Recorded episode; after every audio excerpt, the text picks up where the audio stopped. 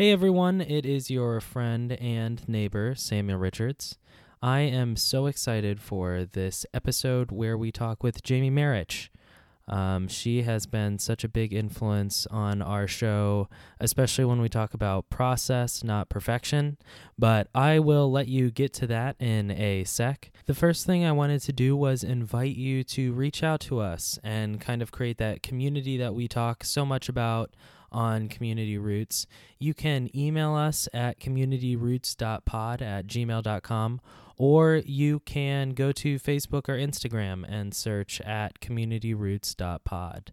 Um, we have regular conversations with people in our community, and we would love to extend that, especially um, if you have any insights or any additions to what we are talking about on these episodes, please reach out. We would love to hear from you. Another thing I wanted to say was our Patreon is launching in about four days. So please go and subscribe to our Patreon. I have already uploaded an additional conversation that we had with Jamie Marich today. Um, we talk about honor and the meaning of honor. So you can um, go ahead and subscribe and hear that sort of clip, as well as things like Unpack That by my mom, where she talks about books that she read recently, or listener questions, where we answer your questions and kind of take a in-depth personal dive. So check it out. I have the information in the show notes. Lastly, if you enjoy what you hear, please head on over to iTunes and rate and review us. We um, get boosted every time somebody gives us a rating, and plus, it's so fun to uh, read them. We have a little text chain that goes out every time one of your reviews posts. So, um, if you enjoy what you hear, uh, definitely go check us out there. It helps boost us on mental health podcast lists and the top 100 and stuff like that. Well, that's all I have on my end. So I will see you next week, and I hope you enjoy the show today.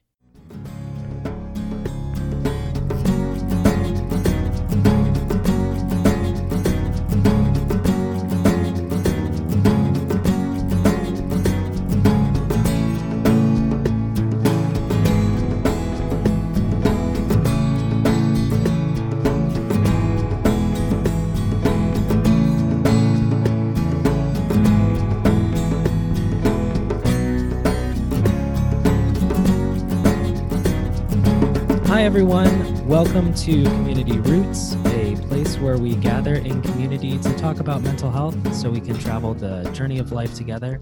I'm Samuel Richards. I'm Julie Richards. And today we are off the beaten path with Jamie Marich. Uh, welcome, Jamie. Hello to both of you. So lovely to be here. Great. Um, I just wanted to say your book, uh, what is it, Trauma in Process? Process, well, not perfection. That's blending a couple of the titles, but I like right. Yeah, I have pick a, which I have one a, you want. I have a trauma made simple, and I have a process, not perfection. But you've just issued me a challenge to maybe write another one there. I like it. the extended version. Yes, the remix. To be continued. But process, not perfection, totally plays into this podcast. I think that your title, process, not perfection, played into our uh, community roots kind of i remember talking about it at the church where we used to record where we were talking about being in process and how Mm. key that was and that's where like roots you know like uh if you look at the spelling of our community roots it's Right. in root so i thought that was really cool i it clicked this morning Mhm. as i was like whoa wait jamie marich is in like four videos i've seen cool. That's lovely. Well, one thing I like to tell people about process that, especially in expressive arts therapy, process is both a noun and a verb. It can be, as a verb, it's that idea that you're not forcing outcome. You're enjoying the journey. You're being willing to learn about yourself and what doing the work may reveal. And it's also a noun because when we talk about a process, it's something we go through. Uh, in expressive arts therapy, it's a series of practices that we combine together. And the process, the noun, ends up teaching us something. So I love any kind of playing with language that can get us to dig deeper on some of this. mental I think health that's one of the phrases that Samuel says a lot on our episodes is it's about process and progress, and he keeps inter- intertwining the words a little bit and trying to right land and, with it. And and where that title came from, process not perfection, is it's based on a recovery slogan, progress not perfection. Mm. And it's it's a well-known recovery slogan, yet as I dove more into my own expressive arts practice and teaching it and really fell in love with this word process, it dawned on me, and I ended up writing some poetry about it, that anytime we use the word progress in the English language, we can probably replace it with process, and it has a healthier, more enriched connotation. So we talk about progress reports. What if we call them process reports? We talk about progress, not perfection. What about process, not perfection? We say works are in progress. What if we say they're in process? Uh, to me, that implies you know more will be revealed, and there's a richness there. Mm. Mm. You know, I also think of like just to talk about process, and then we can uh, get into other things. Is like I see process more about the action and kind of the equation yes. that goes, and like kind of practicing like the things that make you better. So where it's like progressing is like, well, yesterday I shot five shots and today I shot seven, and being mm-hmm. in process would be more about like, well, I was working on my figure as I shot it, and so today I think I did it a little bit better. So it's maybe less about the five to seven and more about the time you spent to actually like work on the process of things. So that's why I like it. More qualitative, less quantitative. You get the way there I you think. Go. Fantastic.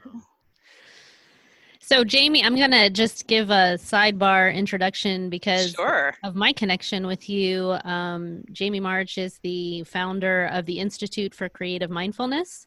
And this is an organization where I was trained in EMDR, which is eye movement desensitization reprocessing. And Jamie has just a wealth of books and trainings and teaching, um, writing blogs, and keeping people um, informed and growing in the journey of how to reach and help um, people healing from trauma and on so many different levels. And so I, I personally have so appreciated um, sitting under Jamie's teaching um, in her writing and um, online formats and in person as well. And so it is such an honor to have you here today with us. Thank you. It's an honor to be here. And thank you for the kind words, Julie, truly. Pause that. So, do we want to go to background first, Samuel, or do you want to just start into pandemic or? Yeah, how about um like all of us are here because we're connected to mental health in some powerful ways. What were your kind of first interactions with mental health that led you on this journey of um, being an expert on trauma and writing all these books? So it's a great question and an answer that I'm crafting in a media friendly way. Uh, but I, I feel I could be pretty candid here. Is that what qualifies me to speak on trauma more than anything is the fact that I've managed to survive and thrive in my life probably 20 years longer than I thought I would because mm. uh, severe mental health issues connected to trauma and dissociation, which also included addiction and flirtations with suicidality and self injury. Um, there was a time in my life I really didn't think I would make it till 24 or 25. And it was needing to get help, which ended up coming to me in a very backdoor way that it's the reason I'm here in a, in a, a live sense. And it was through having that first mentor who not only shepherded my journey in my own mental health recovery, but ended up seeing something in me that I couldn't see in myself at the time that I got into this professionally. So I actually started in undergrad as a history and American studies major. I hated psychology. I wanted nothing to do with it. I thought the psych majors were out of their gourd. And uh, so I have a performing background and like to write and like and like history, although my love of history kind of now translates to really being passionate about the history of people. Mm. and I basically graduated from college with you know a full-fledged degree in addiction without even realizing it more than more than anything because my I, I went through some traumatic losses when I was a teenager and uh, a long history of bullying and some family discord and I really felt like I couldn't reach out for any kind of professional help, especially because some of mm. the church environments in which I was raised very much had this mentality of just just go to church, get right with God, get right with Jesus. And any distress that you're experiencing is because you're not right with that relationship. Mm. And so I was in a very stuck place with a lot of that. And I ended up moving to Europe on a whim because I didn't know really what else to do. I had just turned 21 years old. I had tried reaching out for for help half-heartedly to the people closest to me and I, I was always met with a lot of you're, you're, strong you're smart you'll figure this out or go back to church those were the two kind mm. answers i got and and I, I had been to europe several times already my family's from croatia originally which i'd spent some time in that part of the world and uh, Croatia and, Bo- and, nearby Bosnia had just come through a brutal civil war in 2000 when I ended up moving there. And I knew that I can get a job teaching English. And so I went, really at the time, it was kind of like a geographical desperation move because I didn't know what else to do, just that getting out of Ohio would presumably help me. And so I ended up going there as an English teacher. And as I say when I do trainings, to make a long story short, I came back passionate about social work and mental health. So I ended up living there for three years. I worked in a children's home, uh, primarily with kids who had been displaced uh, from the recent Civil War. And it ended up being a crash course in working with trauma because you can't work in a post war zone and not learn about trauma mm. and its impact on kids, its impact on people's ability to, to just function. And also at that same time, I, I had the privilege, and I see this very much as a God or spirit moment in my life of meeting my first mentor, my first recovery sponsor, who was a woman from Cleveland, Ohio, and I'm from Youngstown, so wow. it's only about an hour away. And and I ended up meeting her in the Croatian part of Bosnia Herzegovina. Wow. And uh, she she had moved there in her retirement because she had gone on aid runs during the war, and one of her real tasks was to try to get some treatment started. Uh, in the post-war environment and she brought some 12 step meetings there. And i just got to know her in the community and like her. And there's a saying in 12 step recovery that it's really about attraction rather than promotion. And she was very much that for me. She didn't try to force recovery on me. She just mm-hmm. got to know me as a person so that when i continued to struggle with some of my own addiction issues i knew i could talk to her. And she met me with the piece of advice that ended up just changing my world and after she heard a little bit of my story, uh, she was the first person who ever validated that what I experienced was traumatic. Because at that point, it was just, oh, it's what Vietnam vets experience. That was my only reference for trauma. And she said, Jamie, after everything you've been through, it's no wonder you became addicted. It's no wonder you dissociate. It's no wonder you have all these struggles. So, what now? What's the plan now? How can we, you mm-hmm. know, go forward? What can we do about it now? And I always say that in that advice really lies the heart of my approach now to working with trauma that you have to validate people's experience first. That if you come in with tough love, you're going to shut people down. But then after you can validate a person's experience, they will be more open to hearing what you have to say. And so my engagement with her over there while working with traumatized children was essentially my treatment center. It was my first real experience in having a trauma informed mentor, a trauma informed social worker who was at my side. And then after I had about a year of my own recovery, she sent me back kicking and screaming to go to graduate school. And I protested, saying, But I didn't even like psychology. What do you mean you want me to be a professional counselor? And she ended up saying, Trust me, you'll be good at it. She said, I see the way you work with kids. I see what you've done in your own recovery. And she said, You already know a lot of the art of this. Now you just have to go back and learn it technically. And mm. I've not regretted the marching orders she gave me ever since. So that's how I'm that's how I'm here. wow, crazy story. That's incredible. It's my story. Sticking to it. and one of the earlier books that you had written, Jamie, that I really love is Trauma Made Simple. Mm.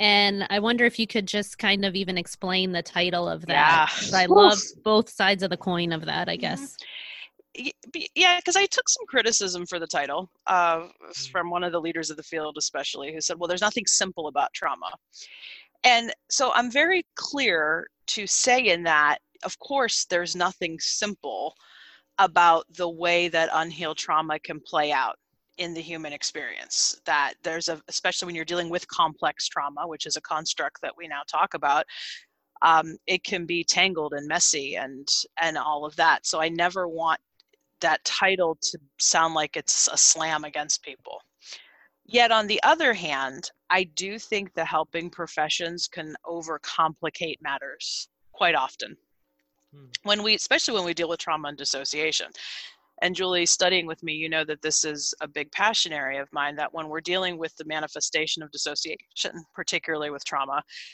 professionals can get so worked up over but i don't have enough technical training to deal with it and you know, what do i do what protocol do i follow what therapies do i get trained in and and those are often very well intentioned sentiments but they can lack the made simple part which is attuning to the therapeutic relationship which is getting to know a person without trying to fix them first.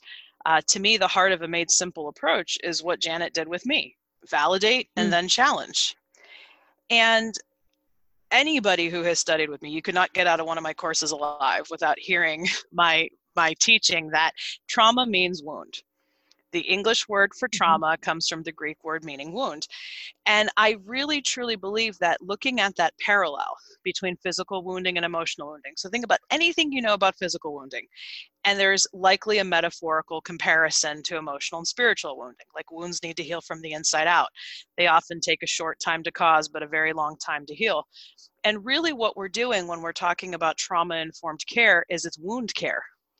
And mm-hmm. so my uh, my kind of quick and easy definition of trauma when people ask me what's trauma it's any unhealed wound because the trauma mm-hmm. itself mm-hmm. is not the problem the wound itself is not the problem a person can get wounded and if they're given the adequate time space and resources to heal that wound they can go on being unaffected but for most of the folks we're working with and treating it's seeing the manifestations of those wounds that have never been healed so, mm-hmm. the essential thesis of that book is that what we're doing in trauma care is wound care, and appreciating this wound metaphor is really the heart of trauma and how to treat it.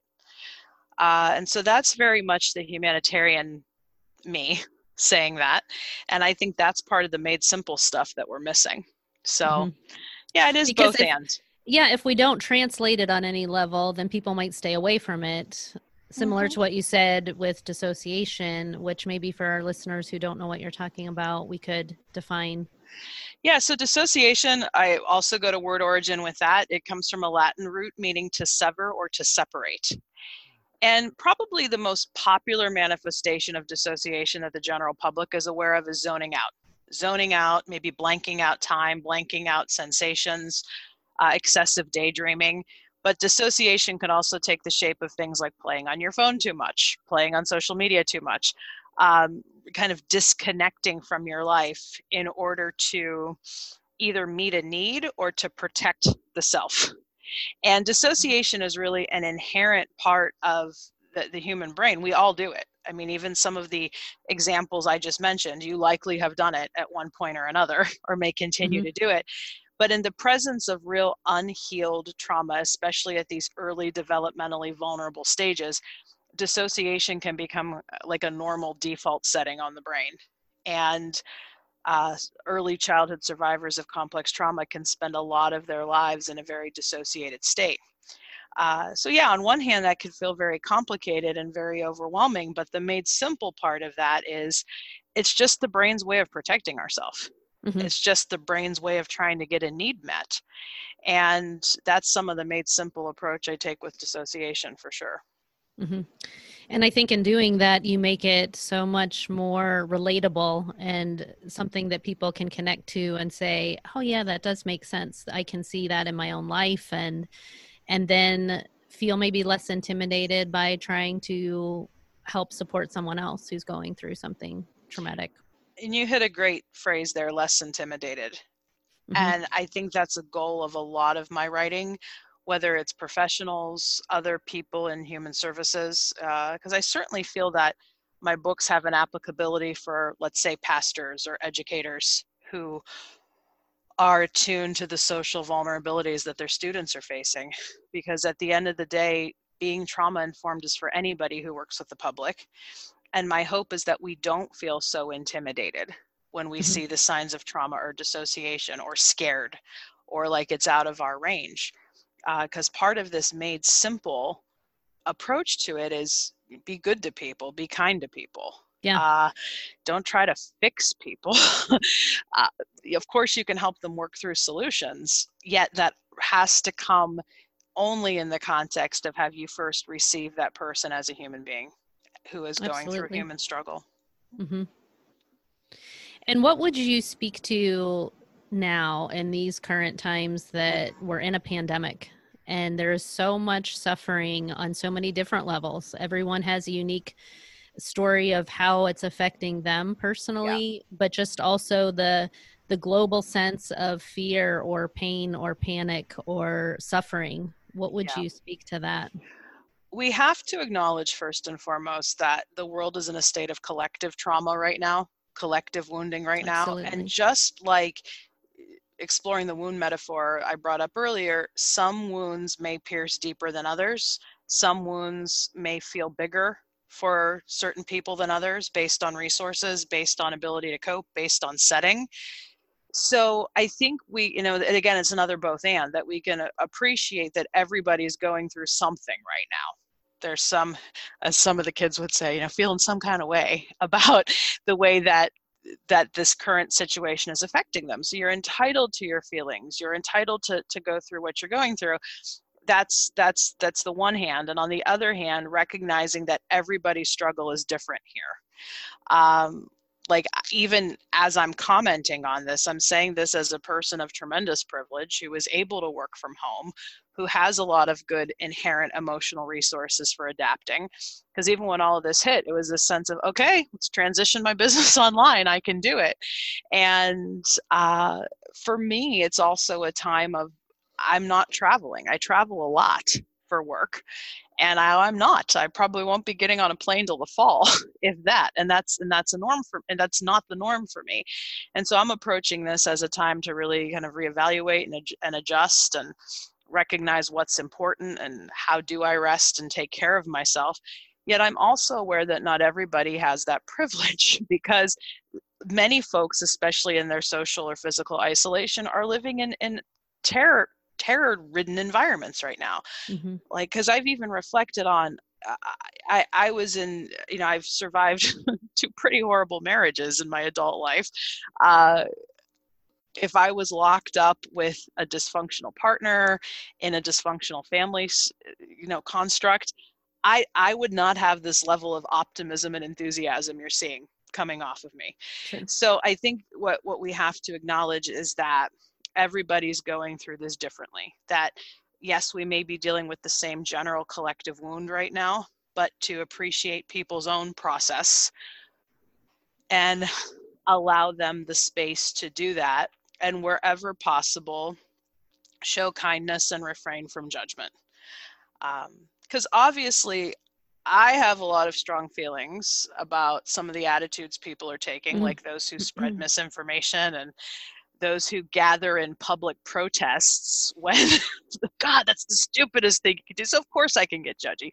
Um, i'm not saying i'm you know, a, a saint for that by any means but particularly when i'm dealing with people's individual experiences as they come to me um, you know i part of what being a trauma therapist asks me to do is that even if i was seeing one of those protesters as a clinician i would have to look at and explore what's their fear that's being activated in all Absolutely. of this because we all have some kind of fear i believe that's being activated in this So I was curious, kind of, uh, how can you be a support for people in their trauma and yet also, in a way, protect yourself from that trauma?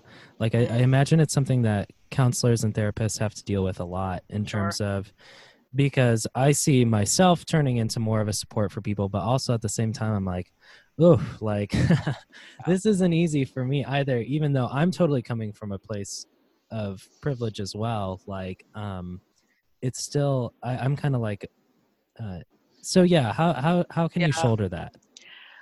So it's a great question that trauma therapists navigate in regular circumstances, let alone what, Mhm. what we're going through now. And and i think it goes back to the theme of this interview which is a both and that you can be caring and compassionate and open-minded and open-hearted while also taking care of yourself and honoring and respecting your boundaries. So for instance during all of this i obviously have a lot of friends who want to connect a lot of professionals i want to connect and i've had to hold the boundary really clear like after 7 8 in the evening i really can't get on the phone. I need my time to just chill binge watch something do some art and just just give myself that space and then during the daytime and early evening hours i'm able to be more readily accessible for folks. I also, throughout my career, have had a pretty strong morning routine that I do that involves grounding, getting myself settled, taking care of myself first so that I can be more open to others. Uh, and, and I, two other strategies I want to share that I, I think any of us who work in the field, and I, this is hopefully useful to those of you who don't, but still work with people, is to have some kind of shielding or boundary technique that you use so it can be something like you see in Star Wars or Star Trek, like deflector shield up. Like I may be imagining this like healing ball of light or a force field coming over me that still makes me open and accessible to people, but the the kind of mythical quality of that visualization kind of deflects any of those energetic bullets from coming at me so that I don't get affected too hard. Another technique I like to do is something called flicking, which is to kind of literally flick your hands down to the ground after you talk to somebody, kind of as a way of saying, All right, I was there, I was able to be present with them, but now I'm sending that energy away from me. Mm so I don't carry it with me throughout the day.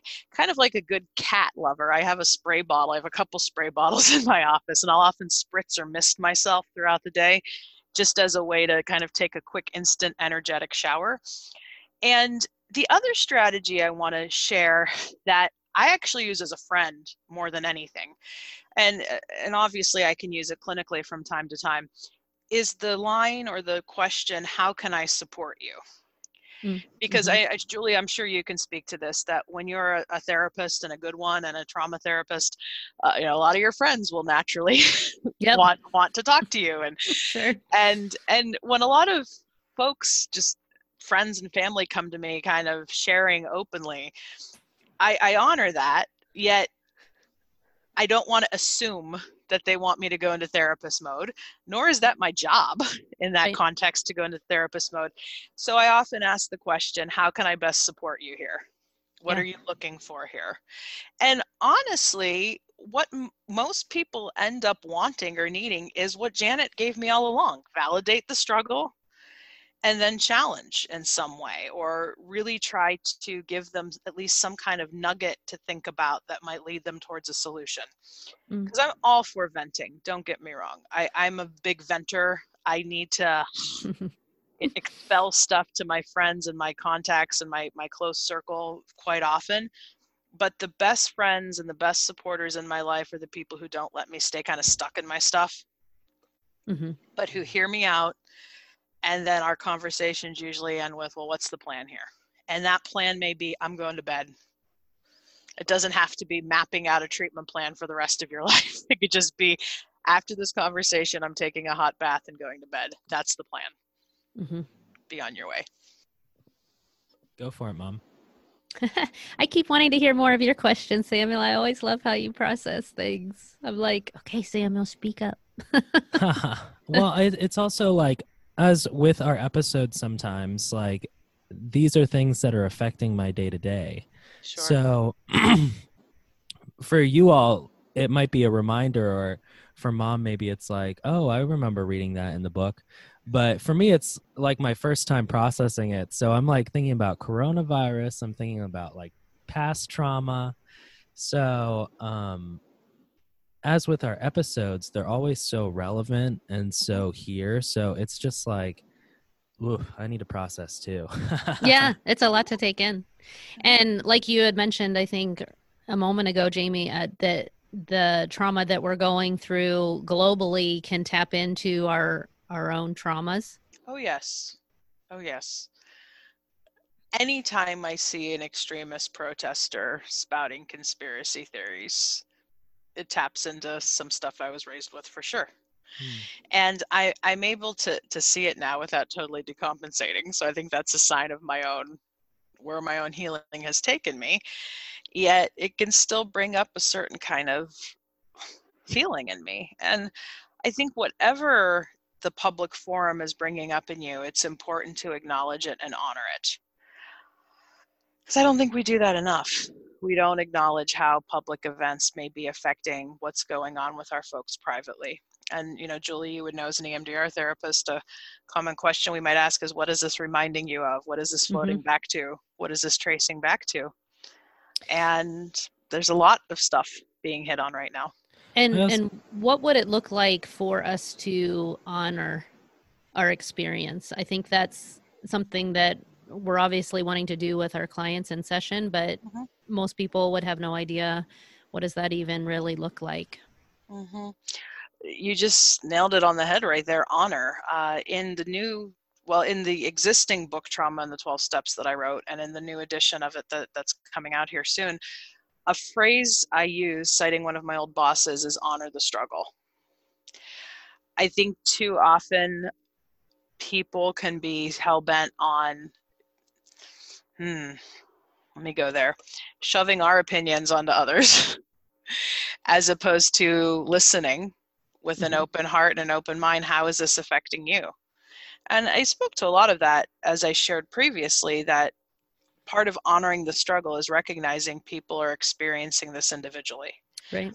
And so help me understand how this is impacting you. What fears of yours are being triggered here and then whether we're therapists or friends or family members supporting others it, it, a good question is how can i support you and if what they give us is something we cannot do, then I let people know.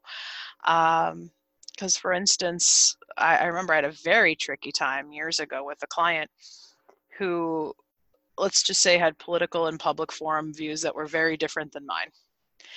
Uh, a lot of conspiracy theory beliefs that were fueling her anxiety. And clearly there was much tra- countertransference on my end because i already mentioned that's a lot of the source of my anxiety when i see people spouting that right? And as a therapist i had to you know I, I had to hear her out. How is all of this what's going on right now in in public life affecting you and when i asked her how i could support her she wanted me to kind of kind of co-sign her stuff and agree with her and i ended up letting her know, well, I believe very differently than you do. Mm. So I can't give you exactly what what you're looking for in terms of that. But would that be a deal breaker for us to continue working together? Mm.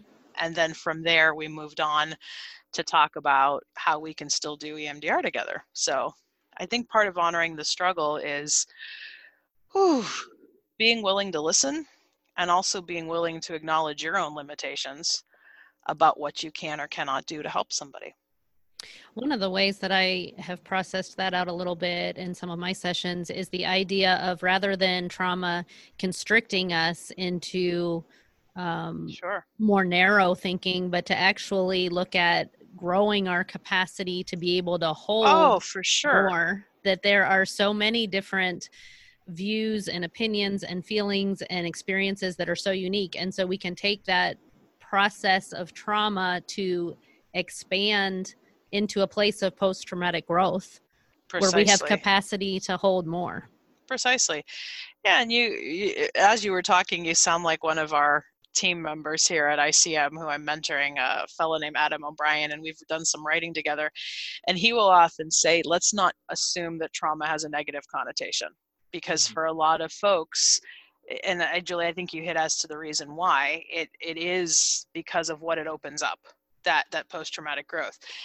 And, and I'm all for that. I'm totally all for that. I do think we have to be mindful, though, about not pushing people to see the silver lining before right, they're able to. For sure because mm-hmm. uh, people ask me a lot what do i think about the word resilience of course i'm all for the word resilience like resilience and the concept of it is something i do believe that is inherent I'm all for fostering resilience skills in folks. Yet sometimes people can get shut down in experiencing and feeling what they need to feel because well intentioned therapists or teachers or parents will say, you know, be resilient, be tough, rise above. Sure. And it, it's it's both and. Of course you can do all of that, but to truly do that, I believe we first have to let people have space to feel what they need to feel and acknowledge, validate that the pain and the wound is even there. Absolutely. And the grief needs to be able to be felt and processed and worked through before you start for sure that there's and, a resilient side to it and thank you for bringing up the word grief because that's another part of all of this to acknowledge that many people are grieving hard right now. Uh, could be grieving your business grieving your plans for your business uh, grieving death uh, or you know, grieving the death of, of a loved one. Um, it could be grieving like i think of what our high school seniors and college seniors are going mm-hmm. through right now. Um, and and grief is valid it, it's it's valid just as trauma is valid and part of the approach i take in trauma made simple is that grief is a wound just as trauma is a wound mm-hmm. some wounds may affect people more deeply than others but all wounds need the time and space and sometimes some outside resources to be able to heal. And they may heal at differing degrees, at different levels of intensity, and recognize that how you heal may not be how everyone else heals. Mm-hmm. For sure. Cool. Well, um, let's transition into your um, upcoming book on July 7th. It sounds like you're putting out your second edition of yes. Trauma and the 12 Steps. And I think this is a super interesting um, concept. So, could you break it down for us real quick, and I then we can ask some questions? Uh, and, and it's a lovely tie-in to the whole theme of this interview, which has been really both and and looking at things on, on two sides of the coin. So, as I mentioned, I'm a person in 12-step recovery. Uh, I still acknowledge and credit it as being very vital to getting me sober and getting on a healing path. Yet it's also not lost on me that there's a lot of criticism of 12 steps, especially from mental health and trauma focused providers. And honestly, I have a lot of criticism of what I see people mm. do in the name of the 12 steps, whether that be in treatment centers or in meetings out in the community. And I was very privileged and blessed to have a 12 step sponsor and mentor who understood trauma. And I truly believe that if Janet, who I talked about earlier, did not understand trauma's role in my addiction, I don't know if I would have stayed around 12 step recovery based mm. on a lot of the things that that I saw. And so when I started teaching on trauma on more of a national level, I would share a lot of similar things to what I just shared with you now. And I got feedback from folks that, wow, you have a really nice way to bridge the gap between the trauma view of addiction and the kind of traditional 12 step view of addiction. Because, yeah, I, I routinely have found that a lot of folks, some of who are very well known in the trauma community, don't want anything to do with my work because I still endorse the 12 steps. That there can be that much hatred and vitriol about the wow. 12 steps. And then you have 12 steppers who can say we're complicating things by focusing too much on trauma and mental health mm. and just don't drink and go to meetings. And so, in this spirit of being a bridge builder and a both ander, in, in 2012, I wrote the first edition of Trauma and the 12 Steps. And I, I think this story is important because I had two publishing offers back in 2012. One wanted me to focus too much on the addiction, and the other wanted me to take 12 steps out of the title and focus mostly just on the mental health and the trauma aspects of it. And I told both publishers, you're missing the point because what I want to be able to do here is create a volume that really is both and. And they felt that that would be a deal breaker for both of their markets. So I proceeded ahead and published the original edition of it on my own uh, as part of my own publishing wing of my company, which is now called Creative Mindfulness Media. And I'm glad I did because that book, probably more than any others, has opened doors for me uh, to a lot of people I now work with, to a lot of uh, venues I now speak in, and people who knew what I was doing knew what I was doing. And so it's interesting because that book, and when you write books, they kind of become like your babies, your heart projects, and and and you know, Julie, you know this as a mother that uh, every child kind of has their own character, and and this is one that that is really like near and dear to my heart.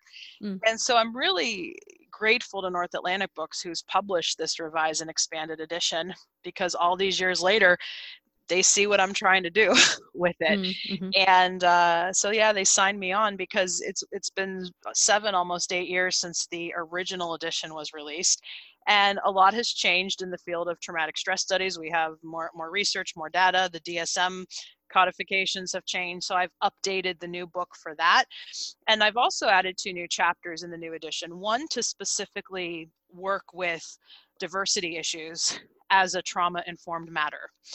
Uh, so, for instance, I have a chapter looking at being more embracing of the LGBT community in 12 step and treatment contracts constructs, being more embracing of folks who are essentially not the white Christian norm for which the 12 steps were created initially. Mm the white male Christian norm, I should say.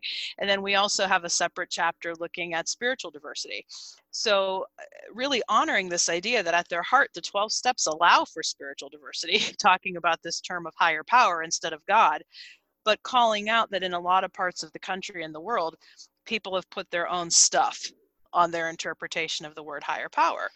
And that we really have to be open to acknowledging that folks may contact higher power through more Eastern paths like meditation or yoga. Some people identify as atheist and agnostic and they can still get sober. Uh, some people like me are mutts when it comes to our spiritual background because I still identify as Christian in a lot of ways, but I do a lot of Eastern practice as well, and uh, I just I just draw from a lot of different faith paths. So the book goes into more of that content too, basically saying that all of this issue of inclusion really does matter when it comes to trauma informing things. Hmm. So, uh, how does your like proposed um, updates to it? How does it kind of address these issues with the LGBTQ, um, mm. like directly? How do yeah. how does it go? And uh, yeah, I was also wondering if you want to tackle two questions at once. Is like um, for like the atheists I, yeah. I'm curious about the higher power thing and how that sure. works in uh, an atheist standpoint. Yeah, I'll gladly answer both questions. Well, let's let's start with LGBTQ first. Um, I am a out bisexual woman, so it's something that's very near and dear to my heart, and I tell a very personal story in the new book that a very dear friend of mine in the program, in the 12 step program, who is trauma informed in so many ways would say things to me like, "Well, is bisexuality really a thing?" Like I, you know, I don't get people who who can be with both men and women because it just feels like that's an area of confusion. And so there's a lot of myths and misunderstandings that are put out there in general in the community that can show up in 12 step constructs. And a voice I'm really taking in the book is check your own biases, learn from people who are a part of that community so that you're not projecting your own stuff onto people because addiction mental health issues suicidality is such so disproportionately higher in the lgbtq plus community where shame has been a big part of the construct in which so many of us were raised or however that may be that don't meet us with more shame at the door mm. with your own biases and, and misinformation so that that's a big challenge that i make is just to clarify um, some of the myths that I've heard out there, even in, in recovery constructs. I also talk about the importance of helping folks find LGBT specific meetings if that feels like it's an appropriate fit for recovery. Because I know even at 12 years, for, between 12 and 14 years sober, I really ended up getting a good reboot in my recovery by starting to, you know, go to LGBT meetings. And I also tell the story of uh, my current sponsor who is a 78 year old gay man who has been out for 50 years. And that breaks a lot of 12 steppers rules of what should happen with sponsorship because they usually say men with men, women with women. But you can't be that binary, especially when you're mm. dealing with, with folks who've had different experiences, whether it be with gender or sexuality. And I also discuss how one of the reasons I decided to sponsor people again, not as a counselor, but just as a recovery guide, is I realize that there's a lot of misunderstanding about sexuality in 12 step rooms and in 12 step treatment centers. And I'm happy to make myself available as a sponsor. So, do you have any follow ups on the LGBT end? yeah, yeah, yeah. That's a great. Yeah, I love how we have videos so you can see my nonverbal cues. oh, yay. um, anyway, uh, I really wanted to highlight what you said just because part of my background that I de- identify with really closely is like um, an activist. I, Sure. I definitely see myself as an activist, and I so believe going into the community, the people who are actually within the community that you're trying to project onto, and asking them what their experience has been Yes. like uh i know even within the lgbtq uh, population there's like people who are just gay and lesbian and they're like oh yeah the other ones don't really count you know like those are just fake Yep. and it's just like just as depressing you know in terms of whenever we talk about inclusion or creating a safe Mhm. space which i imagine benefits the 12 step pro- program a lot to create a safe space and you go right in to the door and you're turned away it's kind of like where can i even go but uh, so I- Exactly. I, like that Yeah, and you bring up a great point that there's even battle and infighting within the LGBT plus community, and it as part of meetings Mm. I've been a part of, we've we've had to address questions like how can we be more trans inclusive, even in our more opening in our opening statement, because uh, there's so many soapboxes I can get on. Yet I'll just say you've you've identified that accurately, Samuel. That what we're really trying to do is get people to look past their own biases to and, and a term that 12 step recovery uses quite a lot is experience strength and hope that Mhm. even as a sponsor what i am sharing with people is my experience strength and hope. It's not my opinion. It's not my advice. It's this has been my experience. So learn from other people's experiences. Um, that's how you grow as a person in recovery and that's how you become a more welcoming individual. So that's actually a good dovetail into your other question about atheism and uh, folks who identify as atheist or agnostic. So interestingly enough my my sponsor who i talked about his husband is a professed atheist. He knew he was an atheist from when he was a child. He was raised in the church and just did not he could not integrate it. He could not accept it. And i asked him and i interviewed him as part of this book you know michael how have you survived in 12 step rooms where there's so much god talk and so much spiritual talk and the first thing he's like jamie i really believe you can be spiritual and an atheist especially if you approach spirituality as the connection between people and really using that as as your higher power. And he said of course some of the overemphasis on prayers and god language in meetings can bother him but he's not let that be a deal breaker for him. And what really helped him was having a first sponsor who didn't try to evangelize him he said he didn't care at all that i was atheist and just accepted me and loved me as i was and I also share about another eye opening experience I had that many years back, a client of mine uh, came to me knowing my work with trauma informing 12 steps. And he was at a real struggle place because he knew he was atheist, but felt like challenging that in meetings, challenging God talk in meetings somehow made him less of a recovering person. Hmm. And so we looked at that really as a trauma issue. And he ended up having a story published in a collection of recovery stories by atheists and agnostics in 12 step programming. And the cool thing was, he ended up sending it to me just as a thank you. And I read the book. And I was going through, even as you know, a believing person, was going through a huge dark night of the soul right when he sent me the book. I, but the second marriage I was in was really starting to take a dive. It was affecting me. I, I was kind of in a weird place with God. And even as a believing person, reading that book for atheists was a game changer for me because it helped me to see there are so many other facets of my recovery other than God that I can lean into. And I appreciate the candidness. I appreciate the authenticity of folks who are willing to say, hey, I'm still showing up at these meetings, even though a lot of what Mm. you're doing is excluding me. And Wow. I, I am a fan of candidness and authenticity and people being who they are. That's one of the reasons Daryl and Mike, my sponsor and his husband, are in my life because they have been out in the state of Ohio for decades. And Mm. one of the reasons I want them in my life is I want what they have. I want that level Mm. of willingness to just, this is me, take it or leave it. And that kind of genuineness, I believe, is required for long term sustainable recovery. I just uh, wanted to kind of tie together to kind of what you've been saying with. I, I just think with like groups that aren't in the majority. Yes. Um, in the majority, not even in terms of population, but just in terms of culture.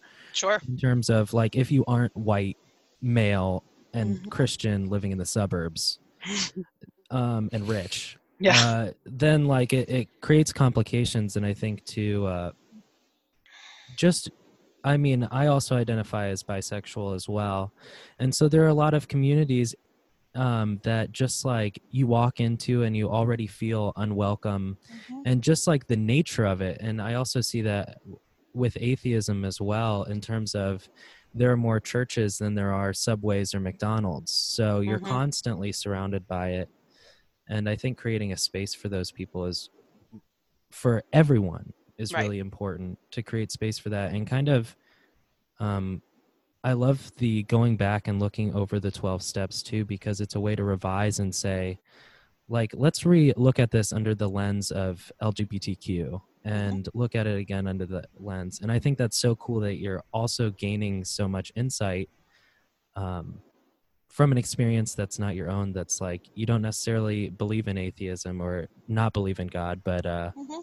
you're still gaining such a perspective from somebody who doesn't and I think that's what we're missing in a lot of our culture. Amen. And the the kind of final story I use in the book, um, and I could say this without giving too much away because it's such a thread through my teaching, uh, is the teaching of the late Ram Dass, uh, Richard Alpert, who just died at the end of, of 2019, who said, We're all just walking each other home. Mm. And I really try to adopt that as a life creed because yeah i know what i believe i have very strong beliefs and i'm willing to share my experience strength and hope on it but i also know i don't have all the answers and i've often learned the most from the people who differ the most from me Hmm.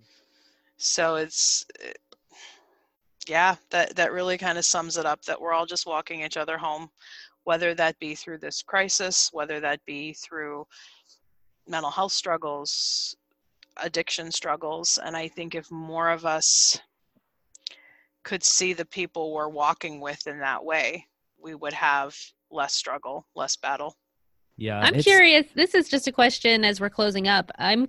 I- Is there anything from the recovery movement or language that speaks specifically to the pandemic? Maybe to bring it full circle. Hmm. yeah, I, I, I'll just go with what's coming up as you ask the question. I think of what my first Go with that, Jamie. Yeah, I'm going with that. Go I- with that. I think of what my first sponsor Janet would have said, and it's very similar to what my current sponsor Daryl would say. That in this pandemic, it is just one more day to stay sober. Mm. and a, a, a phrase that is often used in recovery lingo that I have a love hate relationship with is the whole one day at a time, because yeah, I one of one of the problems I have with that phrase is if a person is still stuck in a trauma narrative or Mm. an, a piece of unhealed trauma, what happened 50 years ago can feel like today. So it can be overwhelming to actually stay in the moment or stay in the day. But I do think recovery strategies can help us to learn to live one day at a time for sure. So I see the, the phrase more as a goal. But I will say in this pandemic, I have had a new understanding of what one day at a time really means Mhm. because I don't know what's happening with my business day to day.